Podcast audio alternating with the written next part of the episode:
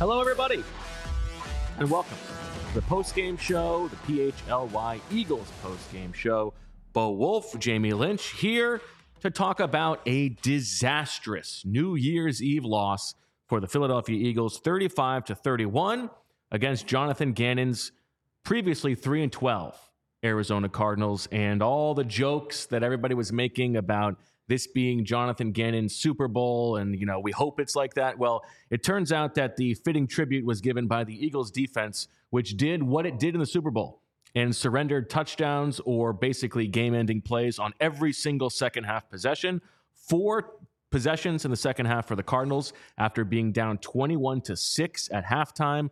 Four touchdown drives. The Eagles offense played a pretty good game, turtled at the end when they had a chance to maybe go score a touchdown, instead sort of settling for a field goal, leaning into Jalen Hurts runs and a bizarre Kenny Gainwell screen on third and twenty. And I think it's safe to say, Jamie, this is the worst loss given the expectations uh, going into the game, what was ahead of them, the worst loss of the Nick Sirianni era. They are now probably going to be the five seed. They had a chance to get as high as the one. They had all they had to do was win these final two games to be the number two seed, the first repeat N F C East champion in the N F C East since two thousand four. Instead, this season, which started so interestingly, in which they were playing sort of above their heels, and we kept saying the worst ten and one team in, in history. It's sort of joking. Yeah. It turns out that we were maybe onto something, and they are now eleven and five, uh, four losses in their last five games. And if ever you thought they could flip a switch and be ready for the playoffs, I think we can kiss that goodbye. This is, I mean, this is as um, embarrassing a loss as you could possibly have imagined.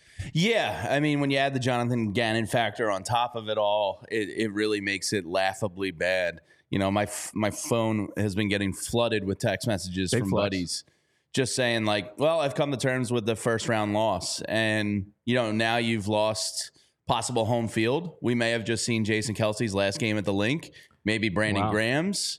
You know, like, we don't know. Like, we assumed there was going to be a home playoff game. That's out the window now.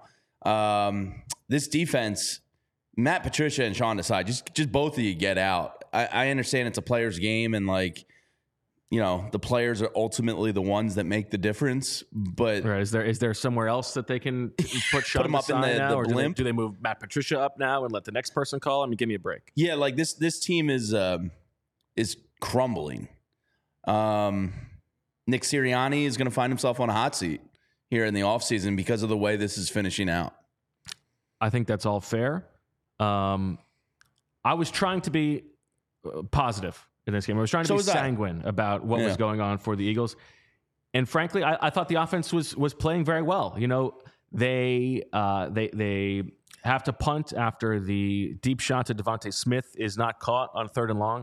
I thought that was good process. You're going up against a zero blitz. We talked about it with Coach Flynn this week. Make the defense pay for those. Take a shot deep. They did that, and it could have been a huge play, and it, you know, they didn't get the bounce there. Um, their numbers in this game are a little bit swayed because when you get a ninety-eight yard pick six from Sydney Brown, and boy, what a return wow. that was. Yeah, that was uh, great. It means that you lose a possession. And so, yes, like, while the Cardinals had four hundred forty-nine yards to two hundred seventy-five for the Eagles, the Eagles were moving the ball on pretty much every possession except for the opening possession when they went three and out. Uh, I thought Jalen Hurts, for the most part, looked good in this game. He went, he was eighteen of twenty-three for one hundred sixty-seven yards, three touchdowns. He threw an interception on the final play of the game on that Hail Mary. Julio Jones, there's going to be a lot of little Julios running around in Philadelphia in about oh. nine months' time. He finally came, like Zach said he was going to, uh, although, you know, still just two catches. Not, neither here nor there. But the defense in this game was was abjectly awful. They were... There was not a single possession in which they forced the Cardinals to punt.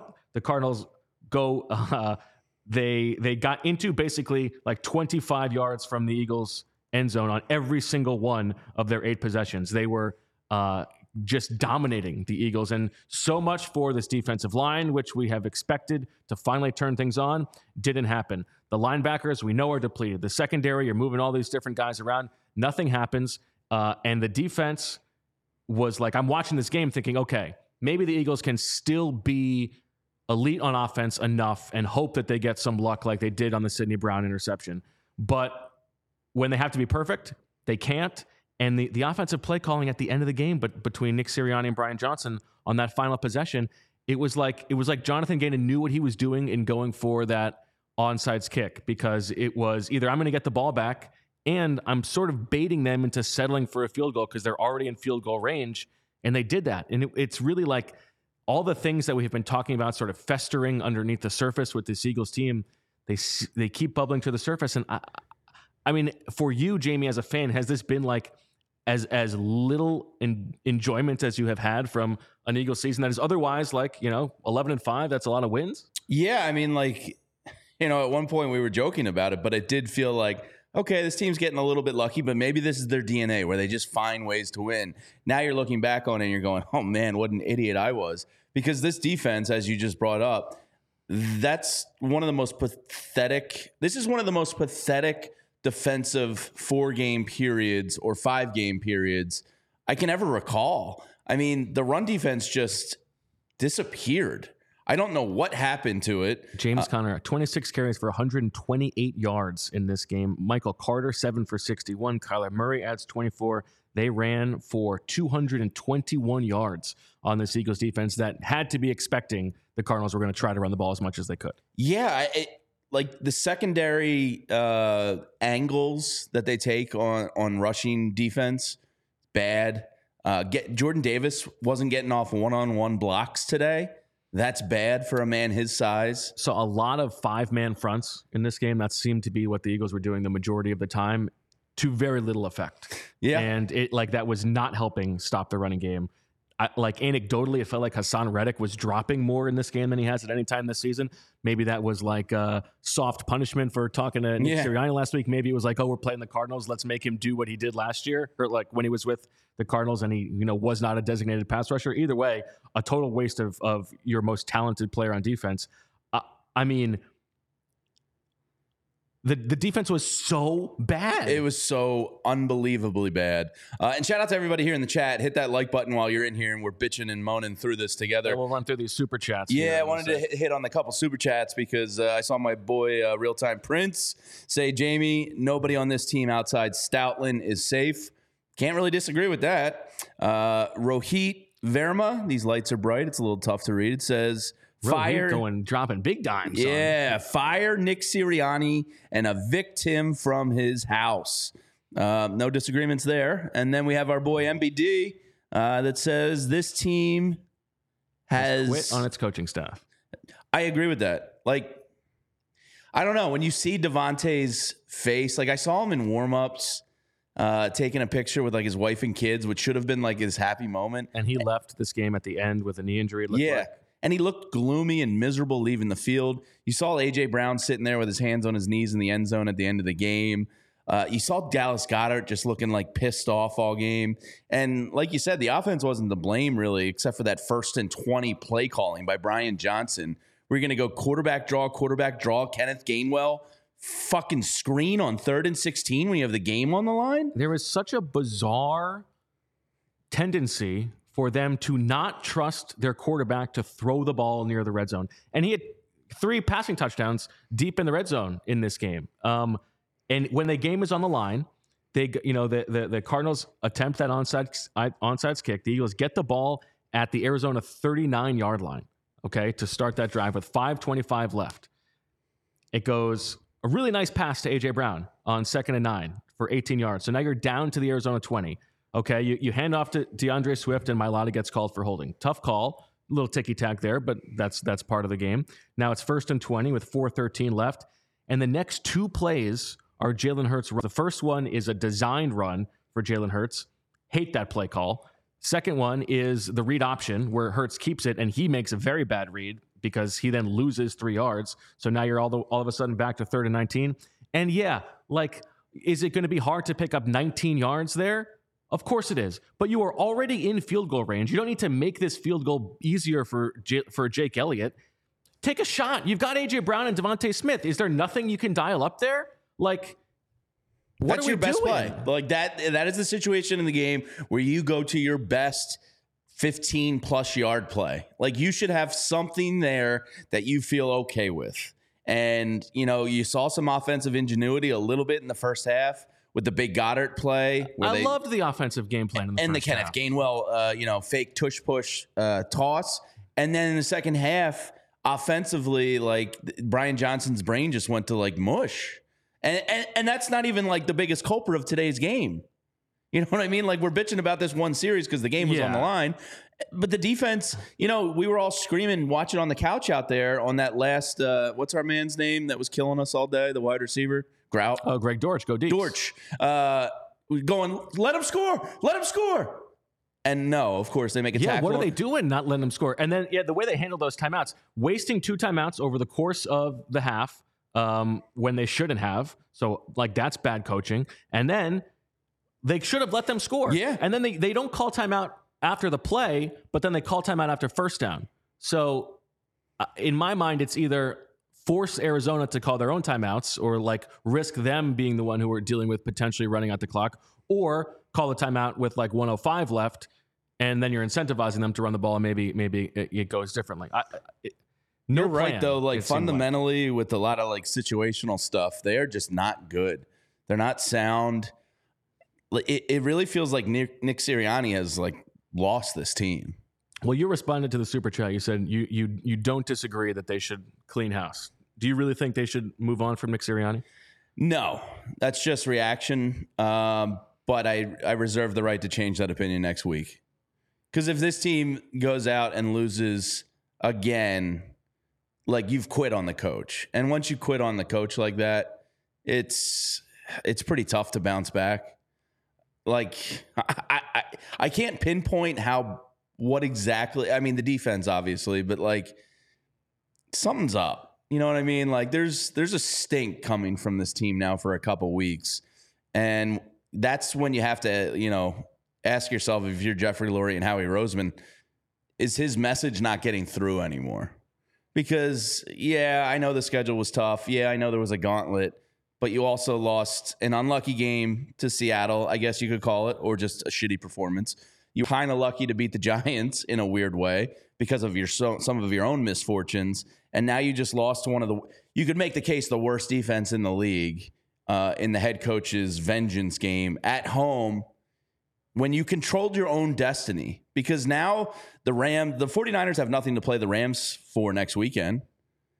The Niners are walking to the one seed pretty right. much. They're they're locked up, so they're great. The Rams, uh, you know, the Eagles could be what, a five or a six seed? I don't think they can get as low as the six. Okay, so they could be a five seed. They are they are right now. They will be the five heading to Detroit. Cowboys won yesterday. Uh, they would no, they would be heading to the winner of the N F C South. So probably Tampa Bay or New Orleans. I think New Orleans won today, but I think that Tampa still controls their destiny if they win next week. So I can't even say they can beat one of those teams. You're looking. I mean, I, I said it. There's no team that they are not capable of losing to. They just lost to the Arizona Cardinals yeah. at home with no, like, every incentive to uh, to go out and win. Oh, we got another, another super, super chat. chat from Donkey Daddy. What do you say, says, Donkey Daddy? Everyone, players, coaches, everybody except for Jake Elliott should eat a shit sandwich to get a taste of what they serve us from the field. Happy New Year's uh, to them. Yeah, the uh, the Eagles lady fan that's gone viral on Twitter saying, what, what the, the hell, hell are, are you doing? Uh, yeah, that was all of us. It was just, that was just like watching a car accident. It, it was, you knew it was coming. Like, you knew they were going to pick up every third down. You knew they were going to score on the two-point conversion. You just had this feeling of, like, awfulness, and you just kept watching it, expecting something different, knowing it wasn't going to happen. From the uh, spectrum, uh, spectrum of the uh, the Nick Sirianni era, okay, defensive performance-wise, this was the third worst game by success rate, uh, only behind the two thousand twenty-one games when Patrick Mahomes and Derek Carr carved up uh, the Jonathan Gannon defense. And then by defensive E P A per drive, it was behind only the Chief, that same Chiefs game, the Niners game from earlier this year, and then the uh, Cowboys game in the meaningless Week eighteen game. So basically, by all intents and purposes, like the second worst defensive game of the Nick Sirianni era here, which matches our eye test. I mean, like literally yeah. every single drive, they moved the ball. They, they did nothing. And uh, like you want to talk about, is it players versus coaches versus roster construction? It's all of those things. It's all of it. Um, you know, so much for like Sean Desai being the uh, the scapegoat here. I think we can put that to bed. This defense, which is built upon its pass rush, another week when they had just one single sack, and there were plenty of opportunities in this game, and even that one sack was kind of like a brush by from Jalen Carter, and Kyler Murray sort of tripped over himself. That defensive line, which is which is built to be so great, not getting the job done. Josh Sweat misses a, a key sack on what turned out to be uh, a touchdown. The secondary, not doing its job. I mean, as you talked about, Greg Dortch, great demon deacon as he may be, uh, going seven for eighty-two and just carving them up. Um, no plan. And like they're, they're, tr- it, they're trying so many different things. There's those five man uh, lines. You see Nolan Smith in the middle of the field again. You know, Shaq Leonard gets injured in this game and Ben Van Sumren's back on the field. You know, I hate to say I told you so, but the curse of Christian Ellis, like, that's where it did all go wrong. Like, I think uh, I think there's some bad magic to that. There's some juju. And so, they, so and there was no there, punt there today. So, they Speaking didn't, of no, they didn't punt a single time. There was no punt. The, what was it? The seven straight touchdowns allowed uh, two games ago before the Giants game? Is that what that was? There was like seven straight, and this was fi- five straight it, or well, four in, straight. And there was the uh, between the Cowboys and the and the, uh, the Niners. Niners game. There was nine touchdowns on ten drives. Nine on ten, um, and this and, was. F- and you you said this when we were out there, Jamie. The one thing that Sean Desai seemed like he could do was was like change things at halftime, put yeah. together a second half performance. In this game, four touchdowns, four possessions. Yeah, I, I, I'm a real idiot with egg on my face because I did an instant halftime reaction. I was like, well, this should be an easy one to, to wrap up because uh, offensively the Cardinals were just kind of chunking their way down the field, taking all the little stuff in front of them and then settling for field goals. And I was like, this is a strange uh, strategy for them. They should really be like attacking our secondary and stick with the run. And, uh, you know, and then they just came out and lit you up in the second half. So Sean Desai, very good at halftime adjustments, second half defense, terrible in the first half. Matt Patricia, uh, the total opposite, where he's solid in the first half and absolutely garbage bag juice in the second half.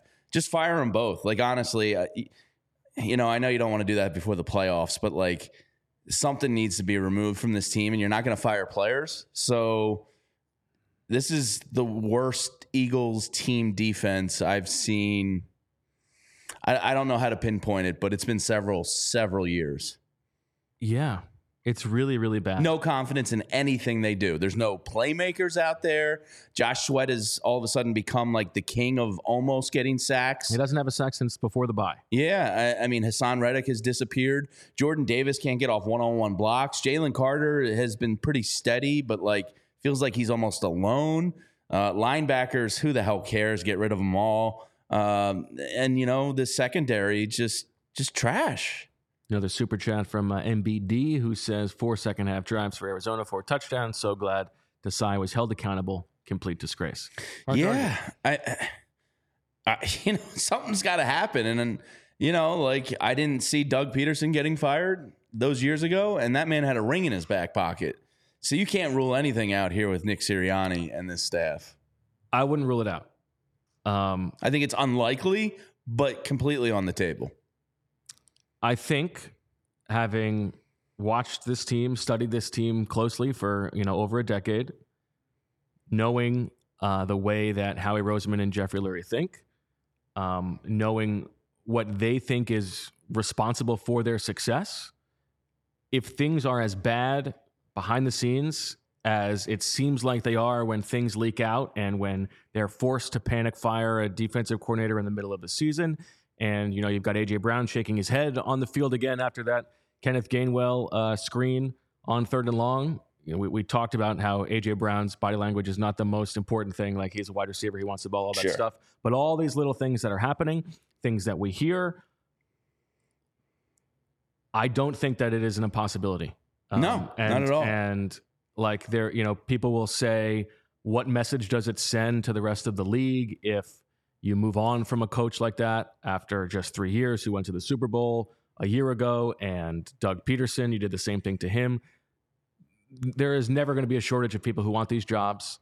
I think the Eagles think that they can put head coaches in position to some degree, like maybe coaches are uh, a, a step above linebackers for them. Like they can, they can figure that out. I'm not saying they should do that. I'm not saying I would do that. I'm just saying I don't think that it is an impossibility if this thing continues to careen completely off the rails as it looks like it has done today. Yeah, we got another super chat here from Joe Sox. And everybody in here, keep hitting that like button as we bitch and moan our way through this. Joe Sox says, what do you think about the blueprint the 49ers published, which started this streak? Uh, lead plus Jalen in pocket, attack weak defenders. I mean, Nick Bosa, I thought it was kind of the clown thing he did after that game, going, yeah, we gave the blueprint to the rest of the league. Uh, maybe they're right. You know? Yeah, but to be, I mean, to be fair, he's saying get a lead on Jalen. The Eagles were up twenty-one to six in this game. Like, yeah, that's true. Uh, and, they, then, it, it, and it wasn't about stopping the Eagles' offense in this game. This was this game is is completely on the defense. But maybe defensively, that one possession at the end. Maybe defensively, the 49ers exposed something on tape that everybody else picked up on. You know, because the defense is the root of the issue. Like the offense, uh, situationally sucks. It's not really sexy or fun to watch a lot of times. A J. Brown's like historic streak he was on just disappeared. Uh, Jalen's been like passing the eye test, but not great. Uh, a lot of weirdness going on. The main problem is the defense. And it's part Howie. It's part Sean Desai slash Matt Patricia. It's part players. And some of these players just aren't aren't good enough anymore. And, you know, it's kind of dark days ahead defensively for the Philadelphia Eagles. Philosophically, like, who are they? And this is the reason I get so effing worked up about Jonathan Gannon. Vic Fangio should be here. He should be the defensive coordinator. They paid that man a handsome amount of money to basically be a consultant for, what, almost two years?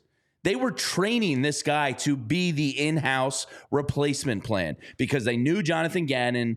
Adam Schefter used to join us on the radio two years ago, and we would talk about how Jonathan Gannon was the, the hot coaching candidate, even more so than Nick Sirianni. So Howie Roseman and Jeffrey Lurie knew that they had to have a replacement plan because Gannon was going to be gone sooner rather than later. They paid Vic Fangio, and Gannon, that rat, goes and does what he does, whatever the hell he did, and Vic Fangio bolted because he told the Eagles he was coming back, and then he flees the house, leaving the Eagles absolutely pantsed. And if you want to look at the reason why this season is going to end in a shitty first-round playoff loss, I like I look back to Jonathan Gannon and going, you bastard, you didn't have the back of the people that gave you your biggest opportunity in your career. Screw you. There is a there is a small part of me that is kind of like, it's kind of nice for Jonathan Gannon where his, in this city where his name gets nothing but just drug through the mud day in and day out. For him to come in and get this win. Oh, he's probably riding high right now. It's kind of nice for him. Oh, he's probably ordering up some some nice meals for the plane on the ride home. They're probably partying. Uh, but Vic Fangio should be the defensive coordinator of this team, and I fully believe... And he would be. If, if, if those things had been handled better, he would be. Yes, and I believe there's more stability defensively if Vic Fangio is here. I'm not saying they're going to turn into this top seven or eight defense, but a hundred percent there's stability. Yeah. There's a guy that's done it before, uh, you know, somebody that the vets respect and have equity with, sweat equity. Like everything is different. And that's the reason I know Zach hates when I bring up Jonathan Gannon stuff. Cause I, cause I go hard to the hole with my takes on him. Uh, but screw that guy. Like, honestly, screw him. We have another super chat from Mister Roddy Pooh, who says, Nick's message has gone sour. It's time, fellas. Watch our next coach's bellet sheet. We are done, man. He's wow. Going to the Commanders. Interesting. And another one from John, who says, Jim Harbaugh can be hired at ten p.m. No, tomorrow night. Thank you. No, I am thanks. out on Jim Harbaugh. No, thank you. We did the college coach thing. I know he's been a pro coach, but no, thank you. Uh, what can you tell me about Jonathan Gannon? What else do you want to know? That I was going to say, you know, Vic Fangio is a big Phillies fan. He might want to buy some Phillies cards. Is there oh, anywhere absolutely. you know that he could go? to get those cards? Yeah, I would tell them, hey, Vic, you got to go to Wheelhouse Cards. They have two great locations in Wayne and Westchester, and they're our go-to sports card, gift, and apparel shop in the Delaware Valley because their motto is cards and community, because the love of sports unites us all. They carry all your favorite card brands like Topps Chrome Baseball and Mosaic Football. We have a couple on the shelves back there. They're absolutely beautiful cards, as well as tons of gear, T-shirts, hats, hoodies, and, and more from brands like Mitchell and Ness, forty-seven Brand, Junk Food, Starter, and Shy Vintage Sports. And if you're looking to grade your sports card collection, well, they offer you P S A grading submissions. They also have a ton of different family-friendly events and birthday parties every month, which would have been twelve-year-old Jamie's dream birthday party. Give me a Beckett's Monthly and a card shop, and that's a party, man. Step into either of their stores in Wayne or Westchester, open seven days a week at eleven a.m., and use code P H L Y to get ten dollars off any purchase of twenty-five dollars or more in store. Also, be sure to give them a follow on Instagram at Wheelhouse Cards. Tell you what, this defense is so depleted at linebacker, I think they could use Moses Foku. And by that, I toss it to myself with a read on FOCO. FOCO is a leading manufacturer of sports and entertainment merchandise with a product line that includes apparel, accessories, toys, collectibles, novelty items, and more. It is the best officially licensed gear for all sports and fandoms. It's football and tailgating season. They've got overalls, hoodies, hats, sunglasses, bags, everything you need for a game. FOCO has hooked P H L Y up and provided awesome pieces for our sets. FOCO always has our back for Philly sports, and they have yours too. Get the best gear around by using the link in our description. For all non-presale items, use the promo code P H L Y ten for ten percent off. Yeah, I saw some uh, some tweets from our sister station out there in Phoenix, P H N X. Enjoy your victory, because uh, you're you're apparently tormenting my soul uh, after doing the Phillies Diamondback series, uh, and now we have to watch Jonathan Gannon of all people. And and the whole thing with Jonathan Gannon, they say, you know, the Eagles blame the Super Bowl loss. No, the sod father, I blame the Super Bowl loss on Moore. Jonathan Gannon was second, but the big loss, what I talked about, is not like John losing Jonathan Gannon was how he basically took a level off the Eagles, like, building blocks. So, P H N X, enjoy yourselves. Jonathan Gannon, I hope you stub your toe tomorrow morning. I feel like that's the nicest thing you've ever said about him. Yeah. Mm-hmm. Good for you. You're growing. Yeah. That's nice. My heart grew three sizes yeah, today. That's nice. uh, what did you think of Jalen Hurts in this game, Jamie? eighteen of twenty-three. It's only five incompletions in the first half. I think just uh, two incompletions for one hundred sixty-seven yards, three touchdowns, the interception on the Hail Mary at the end. No big deal there. Yeah. Uh, eight carries for twenty-five yards. He's been um, fine? Question mark? Like passing. I thought he was pretty good today. Yeah, he was but. good. He was good. He didn't have a possession in the second quarter, if I'm not mistaken. In the third quarter. Well, no, in the in the second quarter they scored a touchdown when they got the ball with like one fifty left. Wasn't that the Sydney Brown? And they went. Um, No, I thought I offensively. They, no, that was the second Julio Jones, the tipped one. Okay.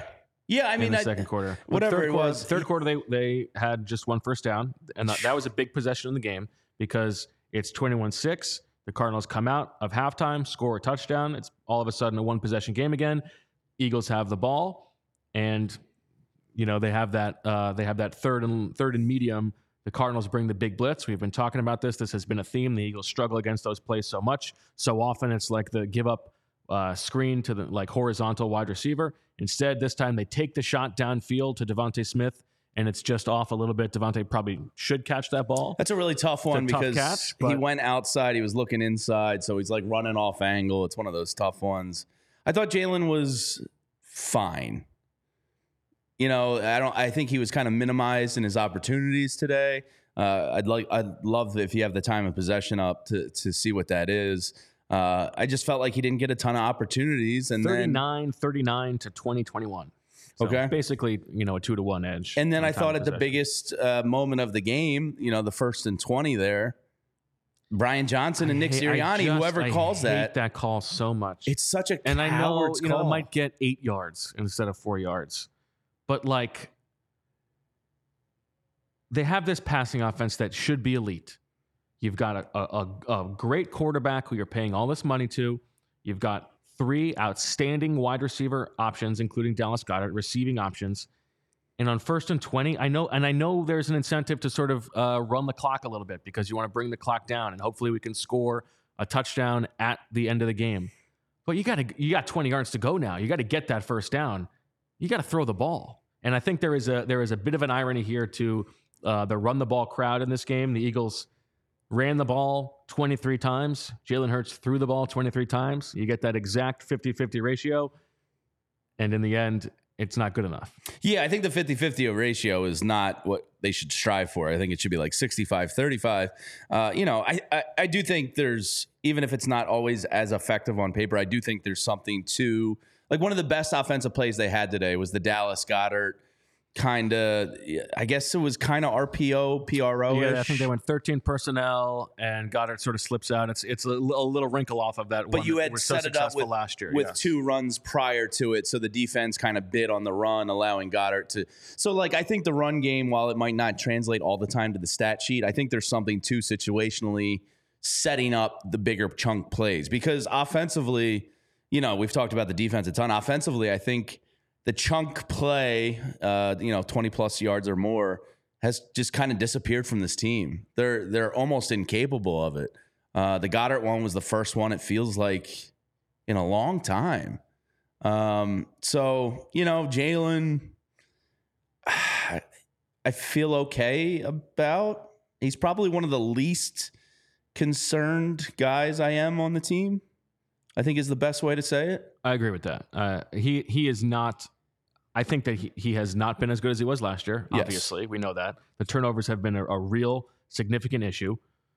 But he is he is nowhere near the top of the of the problems. And like the the Patricia thing, I think we can definitively say three games in now that was not the solution. No. And so whoever made that decision, whether it was Nick, whether it was Howie or Jeffrey or whoever putting pressure, that backfired completely. And so, like the uh, like the the misdirection of it or whatever it was didn't work. And if if you thought that that was the the root cause of this team's issues, boy, was that not the case.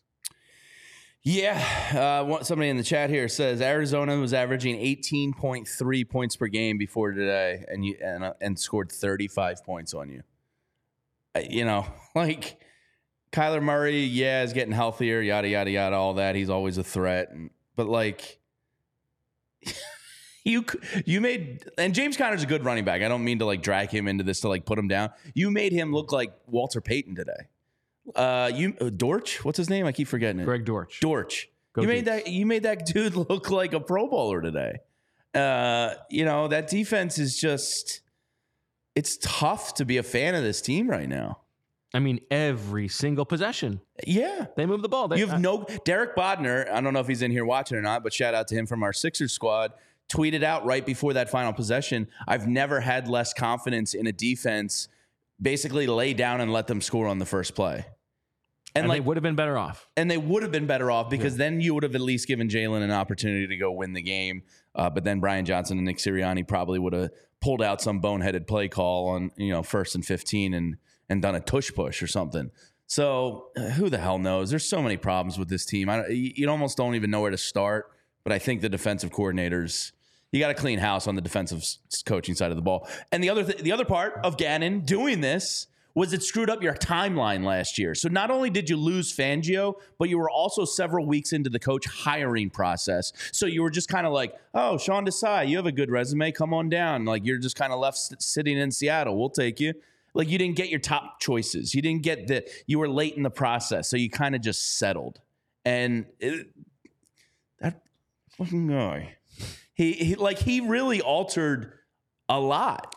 And when you're ten and one, you, you, you talk past it. And I know Seth Joyner was out there in the world, like saying this defense is a fraud and this and that, but like, yeah, it was, it was fraudulent. That ten and one record was fraudulent. They got lucky or, you know, the defense was able to, Um, fool people a little bit early on because they're historically bad right now.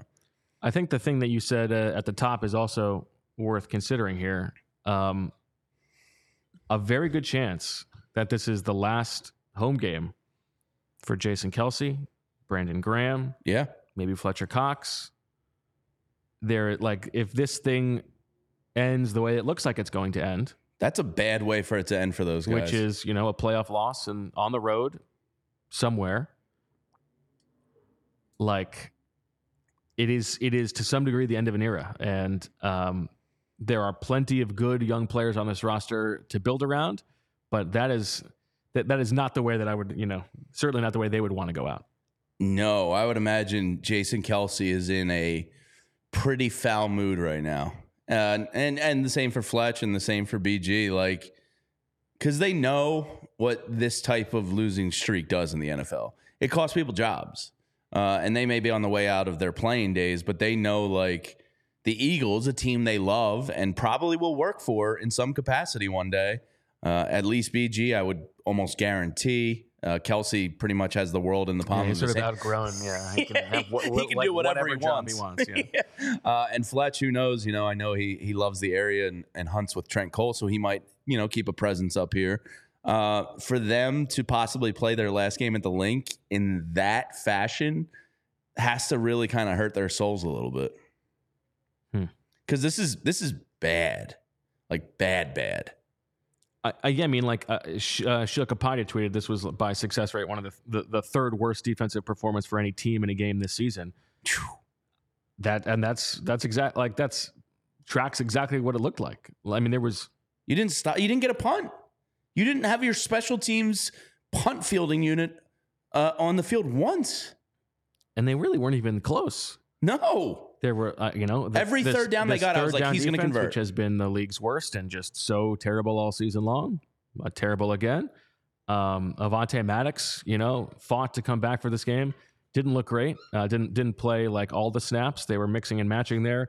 You saw a little bit of Bradbury inside uh, when they went dime. You saw Ricks and Ringo on the outside, both uh, susceptible to big plays in this game. Ricks got crossed up in the middle of the field. Oof. Ringo gets called, which I did think was a bad call on that uh, that that.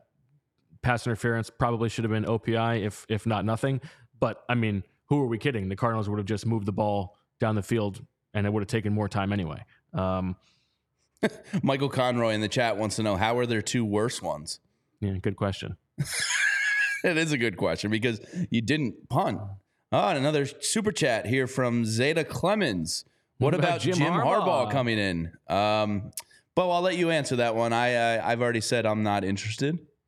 Yeah, I mean, I'm definitely not interested in Jim Harbaugh. I don't, I don't think we need a, uh, you know, a hard-o like that necessarily. The Raiders are going to do uh, something like incredibly Raiders and like not give the job to the obvious deserving. I feel like they will give it to Antonio Pierce. You think they are? I think they will. It's a great culture fit for them. Like, grew up a fan, like kind of that hard-nosed Raiders, mm-hmm. and they're going to go to do something stupid and give Jim Harbaugh like one hundred fifty million dollars, aren't they? There is also the. I don't think they're going to do that. He's he's he is notoriously like they're already paying Josh McDaniels. I don't think they're gonna pay more for yeah. uh for Jim Harbaugh. I could see Harbaugh. I mean, I could see the Chargers. Yeah, that that's would make not, sense. That's not wild. I think he's me. from there. Mm. Uh, also, you know, not lost on me that uh, since the Dom DeSandro ejection, like maybe it turns out he was the key to mm. the team all along. They, everything has has fallen apart since then. Yeah, it's uh, interesting what times in oh, Eagles land. Oh, Jim Harbaugh to the Commanders suggests Andrew. I kind of like think, that. I think Bill Belichick's got that job locked up, mm. which will be interesting to have him in the division. Uh, but, you know, say you wanted to go get tickets to a Commanders-Eagles games next year and watch ah, Bill Belichick on the sidelines at that toilet bowl FedEx Field. Well, I would recommend using the Game Time app to get those tickets uh, because it's the fastest-growing ticket agency in the world. You, you know, if you use code P H L Y right there on the screen, you'll get twenty dollars off your first purchase because they're a great partner of ours, and we want you to experience how seamless and easy the Game Time app is. They have killer deals on last-minute tickets and a best price guarantee. I've used it a couple times for concert events. I believe my wife just used it for a Christmas gift to me. We're going to go see the Black Pumas coming up here in like mm. two weeks. Uh, and I, you know, she knew about the Game Time app from watching this show. I want you guys to know about it too, because it's that good. You can get image of your seat views, low price guarantee, event cancellation protection, job loss protection. Basically, Game Time has your back. They want you to have a great experience. You can buy tickets in a matter of seconds, just two taps and you're set. Tickets are sent directly to your phone, so you never have to dig through your email, which is the worst feeling in the world at an event. And tickets still make great birthday and holiday gifts. So snag the tickets without the stress with Game Time. Download the Game Time app, create an account, and use code P H L Y for twenty dollars off your first purchase. Terms apply. Just create an account and redeem code P H L Y for twenty dollars off. Download Game Time today. Last-minute tickets, lowest price guaranteed. And I will tell you about Bagels and Co. Mm, Who bagels. doesn't love a bagel? Top, top ten food for me, probably. Oh, yeah, easily. I love a bagel. Especially when the Eagles lose, you always got a bagel there for you. You got to have that emotional eating. You yeah. got to have it ready to go. And uh, bagels are good for that. Bagels and Co. is offering Brooklyn-style bagels made in Philly. Now, uh, a few things to keep in mind. These bagels, monstrous, enormous, huge bagels, the biggest bagels in Philly, uh, very large, hence the Brooklyn, New Jersey style. They've also got a large variety, usually fifteen to twenty different types to choose from daily. They've got seasonal bagels as well. For instance, they had a Christmas-flavored bagel on display for the Christmas season. They've also got a huge variety of cream cheese, thirty different flavors of cream cheese and schmears. Uh, one of their staples is the seasonal flavors as well, that uh, connect to the various teams in Philly, and I will I will suggest that they don't do what the Super Chat suggested in terms of a flavor for the schmear, but uh, they probably could do it. That's how talented they are. And the last thing to know, affordable. You get a lot of food for cheap, and in today's inflationary world, they think that that is key. So go to bagelsandco.com slash store dash locator to find the closest Bagels and Co. near you for the best Brooklyn-style bagels made right here in Philadelphia. Once again, go to www.the bagels and co dot com slash store dash locator to find the closest Bagels and Co. near you. So I just got a text from a buddy, Bo. I'm curious your thoughts on this, and I know we're not going to get them before the end of the yes, season. Yes, I am impressed that you have so many friends. Yeah. Sorry, oh. I, th- I feel like I've said that a lot, but it's like instant reaction to Eagles fans today. My buddy said, I, I, I have absolutely no interest in hearing Brian Johnson, Matt Patricia, or Nick Sirianni speak anymore. It's beyond that. He said, I want to hear from Lurie and Roseman. And I know we're not going to get it, but like I get his point. Nick Sirianni's press conference, I don't give a damn what that guy says. Like, I, I won't believe one iota of what he is spewing up there today. You know, they're going to self-scout. Well, you they're shouldn't gonna... believe anything anybody says. That's true. I mean, yeah. I believe like eight percent right. of all things that are said in press conferences anyway. But today, like, I just don't. Like, just don't. Don't self-scout. Don't say we're going to fix it. Don't say we're going to do a better job. Don't, like, there's nothing you can say that will fall on graceful ears today. Zach Berman tweeting, uh, Devontae Smith was on crutches with a walking boot outside the locker room. His ankle got rolled up on pretty bad on that block. Which is like, for Devontae Smith to get injured on third and twenty when you need a big play and he gets injured blocking for yeah. Kenny Gainwell on a screen that goes for four yards. That hurts.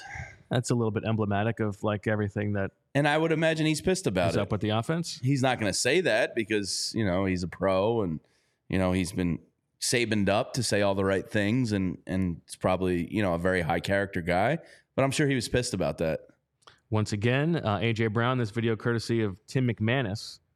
There's nothing to say, he says. There's well, nothing to say. Um, There isn't really much to say, is there? That doesn't leave us in a good spot having to do uh, daily shows for the next year, but that's okay.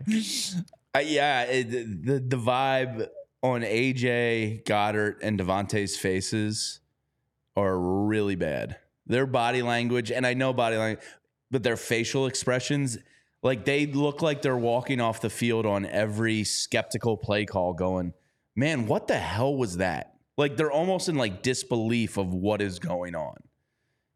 I, I said this last night at the bar. You know, I was sitting at the saloon in South Philly.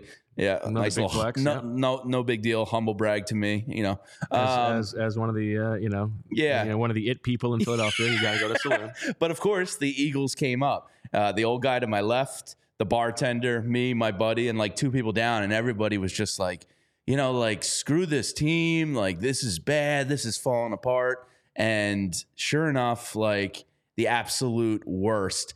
And I said, how do you have an offense where there, for the first time in history, you have a four thousand yard passer, two one thousand yard receivers, a one thousand yard rusher, and your offense is boring as dog shit?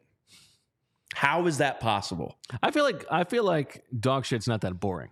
Like, if it's, I see it, it on the street, I'm get, I get angry. Like, well, you're mad at the owner for not picking it yeah, up. Yeah, that's true. But it itself is quite boring. The other day I was walking on there. my street, and there were like two separate piles of uncleaned up dog poop. Like, what are we doing? And you know what my number one pet peeve is? When when a dog owner throws the the bag in your into trash like, can. empty trash can. I will admit, in the city, I've been guilty of that from oh, time to time. On. I know, but like, there's you only know what we're done. Yeah, you know. There's only so many blocks you can walk with shit yeah. in your hand. So like, occasionally you just do the sly, like just drop it in, move it. It the way I justified it was it happened to my trash can, so I was almost just like mm, I was keeping the uh, the ecosystem going. You know, like I wouldn't do that with a with a uh, child's diaper. Well, that smells much worse. I guess. Human poop out of water, much worse than dog poop. Because dog poop never gets to water. Is that our is that our cue for uh, Mister B? I'm curious to hear what this locker room is like. He came in right on the, uh, if that is him, he came in right on the. right on our, on our offense. Important part of the conversation. Boring is dog poop conversation. Uh, is that him or no? Oh, he's not here yet. Okay. Ooh. Different noise. But right, like, isn't that okay. amazing? You have all these guys. Jalen Hurts sets the career Eagles touchdown mark today. DeAndre Swift, first-time thousand-yard uh, rusher.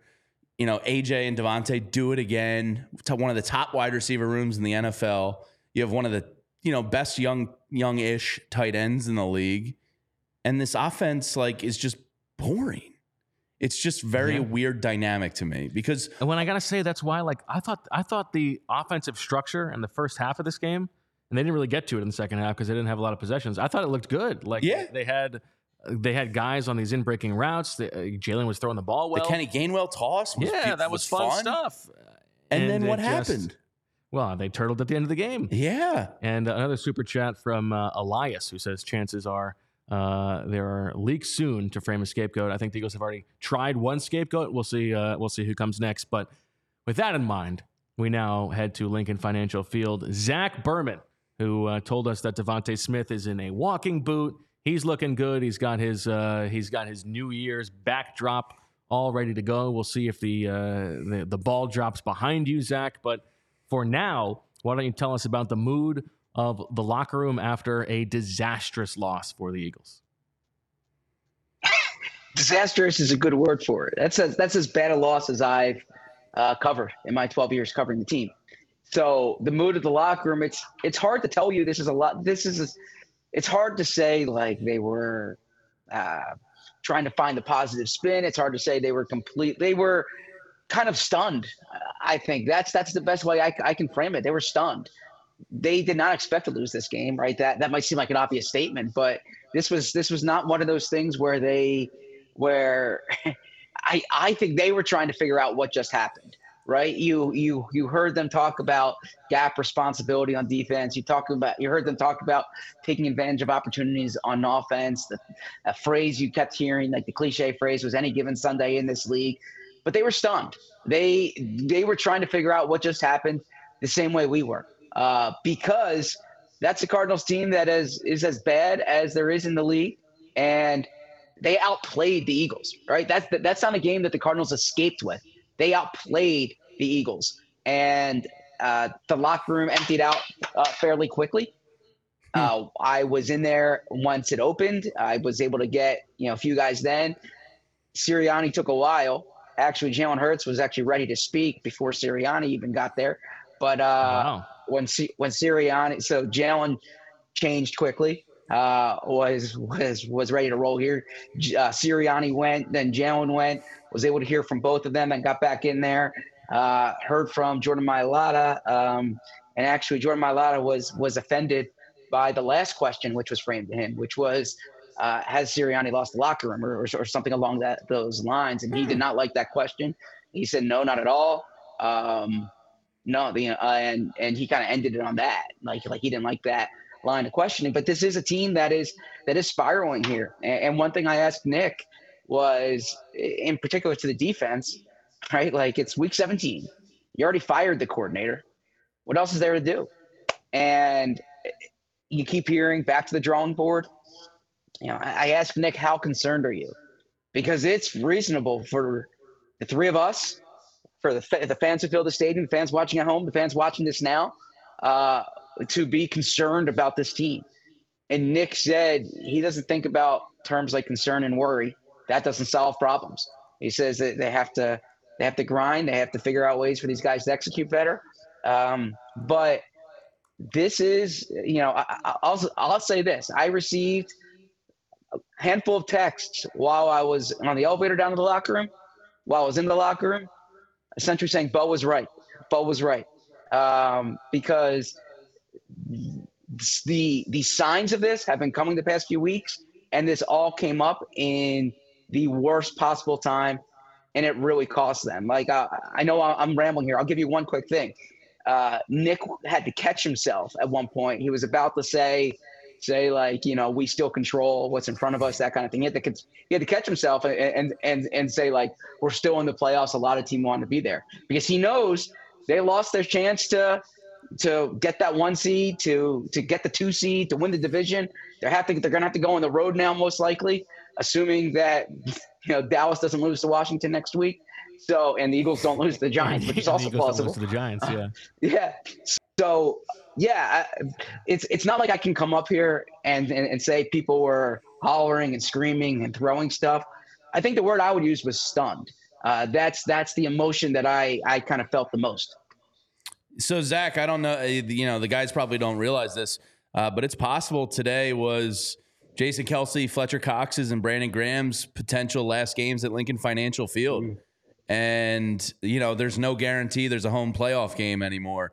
And I think the feeling I'm getting from friends on Twitter, in the comments section, and by the way, keep hitting that thumbs up button, everyone, is that, yeah, they can go on the road and very easily lose to a Saints or a Bucks team. There's no guaranteed victories for this team anymore after what we've seen these last three weeks. You're right. And that is a shame if, if, if this is Kelsey and Fletcher Cox and Brandon Graham's last home game, for it to look like that, the worst, the worst loss that they've had in their careers. Um, and I, I, I can say that having covered Fletcher's entire career and a, a good chunk of, of Kelsey and Brandon Graham's, the only loss that I can compare to this, like not in terms of the margin of defeat, obviously, but in terms of how bad the loss was, was the Dolphins loss in twenty nineteen. Uh, but even that, it, I mean, the Eagles were what, thirteen point favorites when this closed today.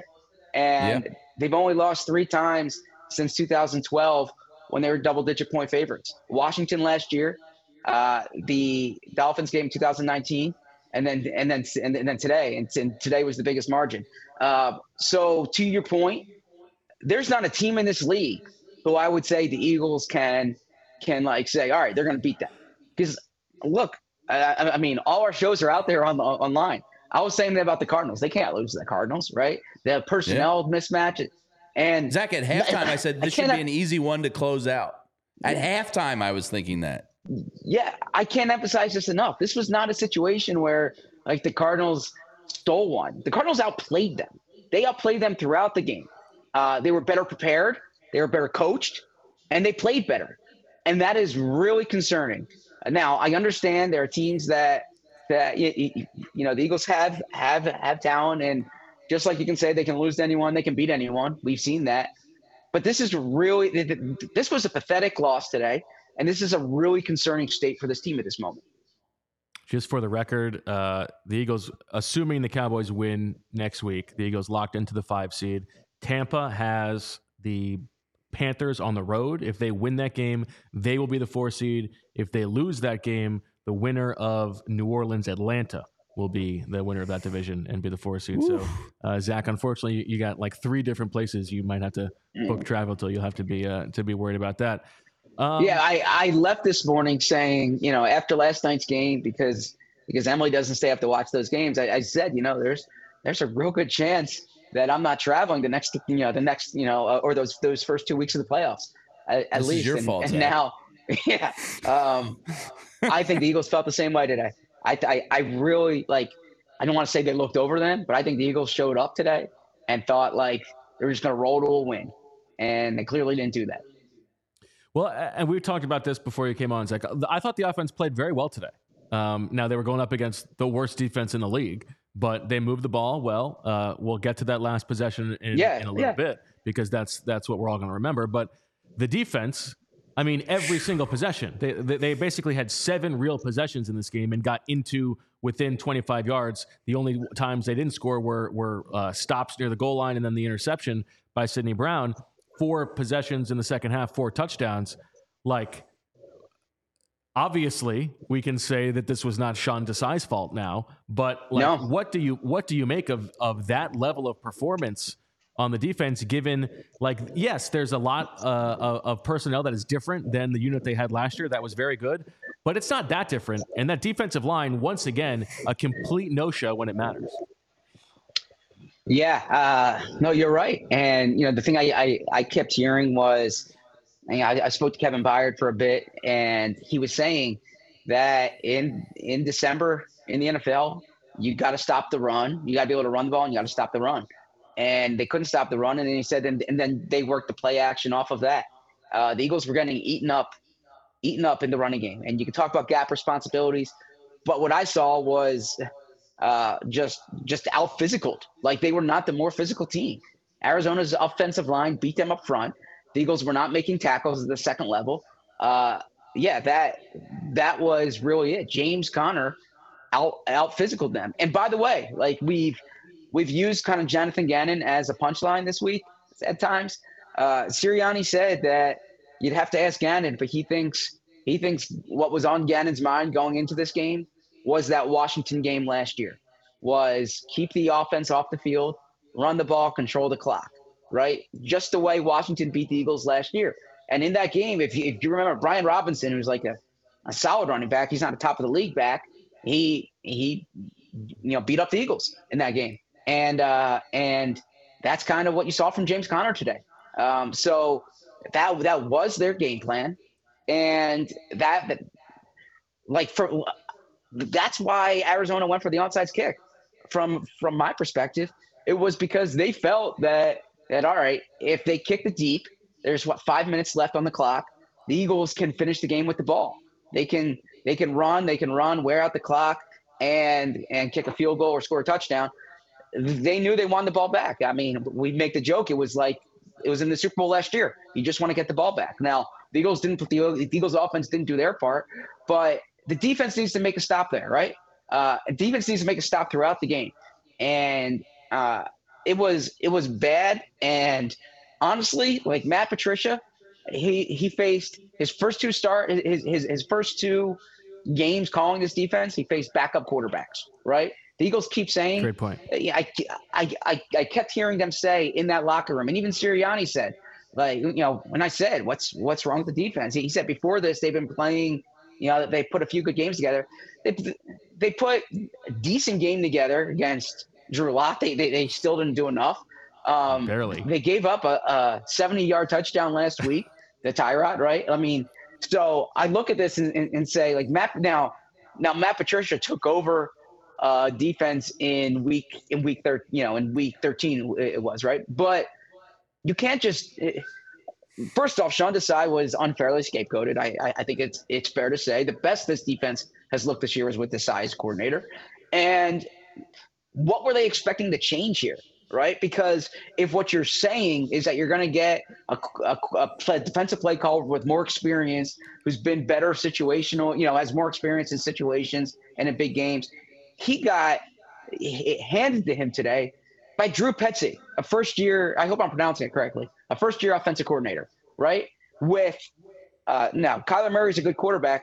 His wide receivers were Michael Wilson – or Rondell Moore, like he didn't have his top receiver. They were throwing they the ball us. to Elijah Higgins, right? Um, You're there's about no the best reason. Of them all. Dortch. And Greg, yeah, yeah, Greg Dortch. But there's, there's like, there's no reason Thanks. when you look, when you look at the talent disparity here. There is no reason. There is no reason that should have happened today. The Eagles' defense, like well, the Eagles' no defense, to be should... playing off some like on all of these third downs again. Like we're, you got to give Michael Wilson a twenty-yard cushion. Give me a break. Mm-hmm. Yeah, but it, it, I mean, to me, it was, it was the run defense today. Like, you got to get off the field. You can't keep letting them get in the third and manageables. Um, and, and you got to tackle. And they did not tackle. So, Zach, on that question, I have a, a two-parter here. One, is Jordan Davis a good tackle? uh, because it's now, you know, almost two full years in the league. It's usually fair to give a guy three years before you fully judge um, judge him. But the reason I bring that up is the second part. Are the Eagles a much better team if they take Kyle Hamilton instead of Jordan Davis? And I know that I know well, like the revisionist yeah, I mean, thing, but like no, he was no, a target look. for them, a need for them, a position they needed to get younger at, all that. Because uh, I saw Jordan Davis losing one-on-one battles today in the run game. Uh, I think the run game is evaporated and the passing game is abysmal. So like I look back to that draft pick last year and I go, it's really hard for me to think that the Eagles aren't a better football team if they took Kyle Hamilton. Yeah, look, look, it's it's a it's a fair question. Uh, I believe in Bo's shadow draft that year, he had them taking Hamilton. I know so I, I, I wrote I in them. I know I, I wrote in my grade that I liked Hamilton more, but given the Eagles' philosophy, I understand why they take Davis, and I and I like the pick given sure. their philosophy of built. So uh, now you have two years now where where teams are running against them, right? And the Eagles didn't run against them earlier this season. Davis was playing well, but they're not playing well now, and he's not making enough. So. I don't want to put this on Jordan Davis, and I I, no, I got to go back and watch thing. this game. Yeah. Well, no, you're right. You know, when you have the thirteenth pick in the draft, I think that's what it was. They traded up to thirteen to get him. Yep. Uh, and Hamilton went fourteen.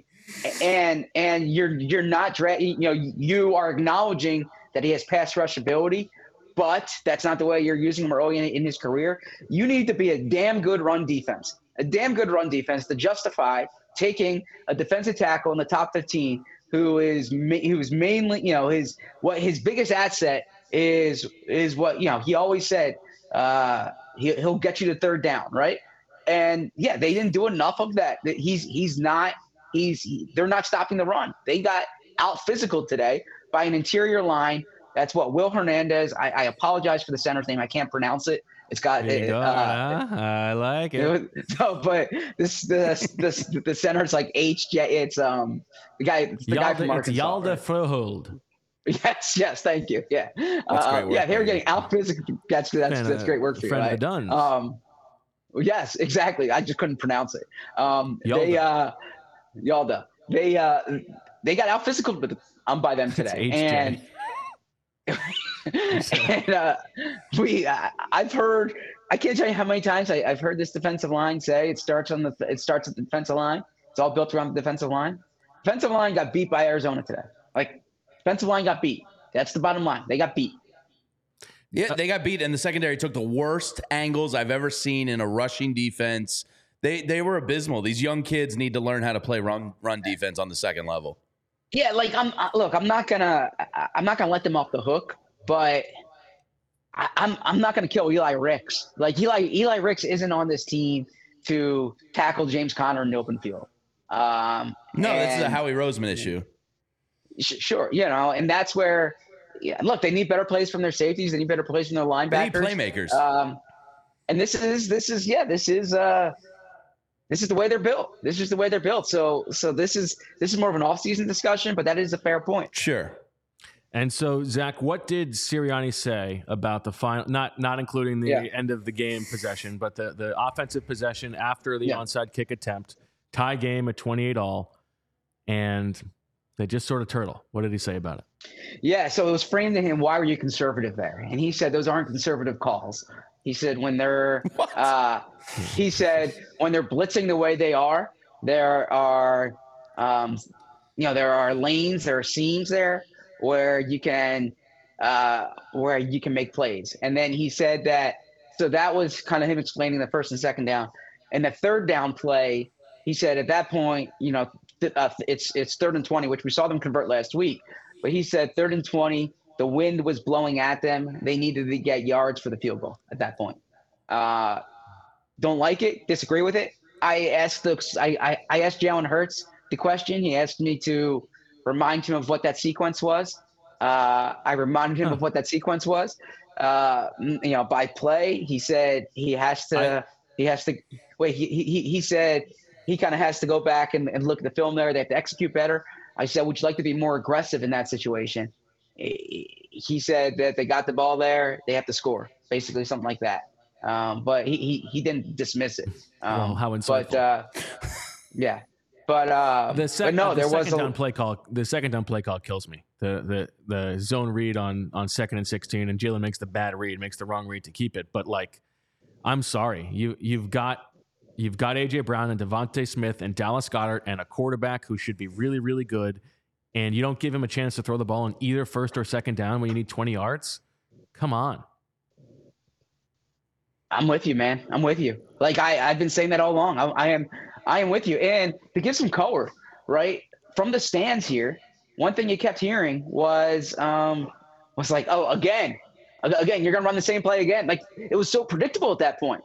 It was yes. so they, they they weren't going downfield, and so. Uh, Yeah, um, well, this actually, is... it's not a wide receiver screen. It's a running back screen. That's Kenny Gainwell out there. He's playing in the wide receiver position. It's a little bit different. Well, like Sirianni's answer the other week when Christian McCaffrey was on the Manning cast and called out what the Eagles – like I, I do think this is one of their big issues is predictability.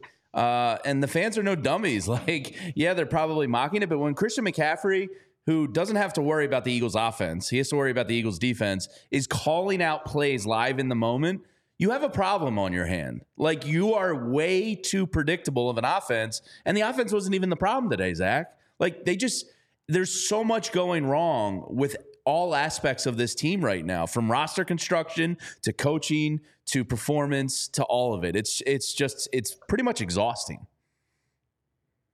No, I am I am uh, I'm I'm with you there. I, I kind of disagree a bit on the McCaffrey thing, but I agree overall in terms of – the offense is, I'll, I'll put it this way. If A J. Brown and Devontae Smith aren't touching the ball, like I defended them when when they when they had when they had only three guys touch the ball because like they're your best players. When you're going, you know, they went three and out on the opening drive today uh, with run, run, screen to Kenny Gainwell, right? Yeah. Like A J. Brown, Devontae Smith, yeah, A J. Brown, Devontae Smith need to touch the ball. Bottom line. Uh, now, Zach, I do need to give you uh, a chance to Julio. celebrate the coming of Julio no. Jones. Uh, two touchdowns. He still hasn't gotten that sixty-yard uh, mark that you were predicting, but he came. Congratulations. Look, uh, at halftime, because I was getting a lot of messages about this or tweets about this, and I was saying uh, I was thinking of, of what I was going to say, and my message then was going to be, you know, act like you've been there before, right? Because uh, – my favorite player growing up was Barry Sanders. He used to hand the ball to the, you know, he's he's he's been there. That's not the first time I've called something right. But I'm sitting here today with egg on my face, egg on my face, because all week long, all week long, I was saying, relax. They're eleven and four. They're playing the Cardinals and the Giants. They're going to be the two seed. If you if you told anyone going into the season, thirteen and four, you're the two seed, they would take it. I was dead wrong. I was dead wrong. You're the one, Bo, who deserves who deserves the victory lap here. Uh, it's not about it's not about you and me. The, it's, it's about no, who but we, I'm we, saying, we say a lot of things over the over the course of the time. But yeah, I, but, I do but want my to point. Back. Go ahead. My point is, if, if if my concern was here going into the day, I mean, it's beyond the stadium here because I understand the any given Sunday part, but man, this was a bad loss in a bad spot. And if you're a championship level team, you got to show up when you have the chance. To, to basically control the N F C East. Well, then let me close with this, Zach. Uh, you know, we we talked about, we entertained the the worst case scenario a couple weeks ago. We're pretty close to that now. Yeah. Um, if the Eagles, let's say, lose in the wild card round, let's say they go to the N F C South, they lose that game. How bad? How many? How how? Um, significant do you think the offseason changes may be?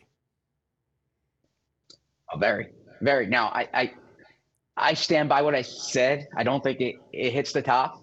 I, I, I've received some of those messages. I don't think it hits the top. Um, but, man, I mean, you make a big evaluation of the coaching staff, make some changes on the roster. Um, yeah, but I, I don't think it gets to Sirianni, and I think Sirianni's earned, earned. you know, I think the, even if this collapses and it's, it's looking like it, um, yeah, I, I don't – I, I don't think you move on from Sirianni. I really don't. So, so Zach, on that note, um, I just saw a quote uh, that Sydney Brown said on uh, the W I P postgame show. And this kind of, I think, speaks to Nick Sirianni and maybe his philosophy of running practice. The quote is, practice habits become game day reality. What do you make of that? Um, yeah, I, I I agree with that. Now, I also think you practice a certain way to get your guys ready. Time, right? Yeah, you, you practice you, you practice a certain way to get the to get your guys ready for Sunday, right? But uh, there's a certain physicality that you need. That you know, I I I always remember the two thousand seventeen team. Uh, in that bye week, the players requested pads. They requested ones-on-ones. They requested physical practices because Malcolm Jenkins said there's a certain physicality that they're going to need. You know, they, they they need to practice a certain way to play a certain way. So I agree with you there. I don't think that's the problem here, but they need to look at everything: how they practice, how they coach, how they who they're playing. Like this is this is inadequate the way they look at it. That's interesting to me. A rookie said that. Um. Yeah, I mean he's now. Yeah, he's he's a smart guy. He was he was a five-year player. Um, you know he, he's he's more savvy than like a, a twenty-year-old coming out of college. But yeah, no, it's uh, it, kudos for him for saying that if that's what he thinks. Um, and he's there in practice, right? I mean, I'm not I'm not at the practices. I'm only at the beginnings. All right, Zach. Well, uh, happy New Year to you. Thank you for all the updates. We will look forward to reading your story on all p h l y dot com. Well, also, did you figure out dinner tonight, Zach? Good question. uh, yeah, yeah, yeah. I'm gonna uh, I'm gonna get together with some family members. So all right, it's not on me anymore. Yeah. Big all flex. Right. Nice job. Uh, we look forward to that. And you and I will talk on Tuesday. No show is tomorrow. Yeah, this is. I, I wish we were there tomorrow. Happy New Year to everyone. But I wish I wish we were there tomorrow because this is a week when. There's a lot to unpack, uh, but I'm eager, eager for uh, these next few days of the discussion because we're not talking about the Giants at this point. We're talking about how they can fix this. All right. Thank you very much, Zach Berman. Happy New Year. Talk to you next year. See you next year. See you, Zach. Um, interesting quote from Sydney Brown, don't you think? Yeah, you know, I mean, it is an interesting quote. From I, a rookie. Like, from a rookie. Damn, that hurts. I like, you know, guys just talk. They say things. I don't know if they were like they're thinking. That seems about a little more thought things, out, but than yeah, like an in the right. moment answer. Yeah, I mean, I think there's no doubt. Like, I mean, it would be shocking if they were practicing very well, given given how yeah. they play on the field. Yeah, and now I'm going to be thinking about Kyle Hamilton and Jordan Davis for probably the next nine to ten months of my life. That seems healthy. Yeah, yeah, it's a good relationship me and yeah. the Eagles have mentally. That's good. Zach reminded me of a, a story I think you might enjoy uh, when he was trying to uh, pronounce Yalda's name, and he just said H J. Um, my wife, when she was starting a job like a decade ago, was like her her boss, her boss's name began with J, and she was like handing over the passwords to these things for her, and one of the passwords was H and J, and Rachel was like, the password is Hand J? And and the woman, no, no, is the, I worked with someone whose first name was H. It's H N J, H N J. Like she was like very defensive about the fact that the password was Hand J. It's okay, lady, if your password's yeah, Hand J. You gotta do what you gotta do. But yeah. So every time, uh, every every time I see H J, that's what I think of. Is that very funny story? Um, wow. Speaking of Julio Jones, his two touchdowns. Uh, he, he came hard today. That's about all we got. Jamie, thirty-five thirty-one, a disastrous loss for the Eagles. Tough end of the year. But, you know, they've got a chance to turn things around. I don't know that there's much faith that they will. Do they? I mean, they have a chance. Yeah, I guess, statistically I mean, if speaking. The defense could only be bad instead of terrible, yeah. they would have a chance. Like, average would be this defense's absolute ceiling. If they could just be, like, a little bit better than the Cardinals have been all season, like, They they could maybe beat the Saints or Bucks or Falcons or whoever, but I don't really feel like they're going to beat anybody right now. And then you're probably going to San Francisco. Oh, you're going to get your doors blown off. Yeah, that's not good. But and then the Commanders played the Niners fairly tough today, and like I don't know, the N F L's weird. Uh, I guess they have a shot, but I got no optimism left in the tank. That's okay. Go celebrate. I'm not a champagne guy. This not is a champagne guy. I like a little champagne. Oh, it's like instant headache for me. That's why you gotta have a second one. Yeah. Well, I guess. I just ugh. Okay. It's like instant hangover for me. Too sugary. Okay. And and world climate like uh, scientists say that uh, champagne could be extinct in a couple years. Really? Yeah. France is going through it. Mm, well, of course, it's it's only champagne if it's from the sh- actual champagne. We're not yeah. we're not talking mums here. You right. know, we're talking the real stuff. Yeah, not Corbel. Yeah. Okay. Man, Philadelphia sports suck again, don't they? It's good to be yeah, back. I don't think there's going to be a lot of pop in champagne uh, in Philadelphia in February. Well, Tyree, I guess we we turn our attention to the Sixers and the Flyers. So make sure you're checking out those guys' shows, please, because do. Uh, this is this is going down fast in a heap of flaming dog poo. Well said. What yeah. a, I think that's all we need. That's all we need. uh, so from all of us here at P H L Y, we thank you for watching and listening. Make sure that you do uh, like the video, subscribe, evangelize about the show, all that good stuff. Subscribe uh, wherever you listen to your podcasts. And that'll do it for this episode of the P H L Y Eagles post-game show. Zach and I back on Tuesday, hopefully, with Baldy and Fletcher Cox. We'll see uh, what time that's going to be. Not sure yet, but for Andrew and Jamie and Zach, I'm Bo. We thank you for listening. Thank you for watching. We will talk to you later this week. And as always, we love you.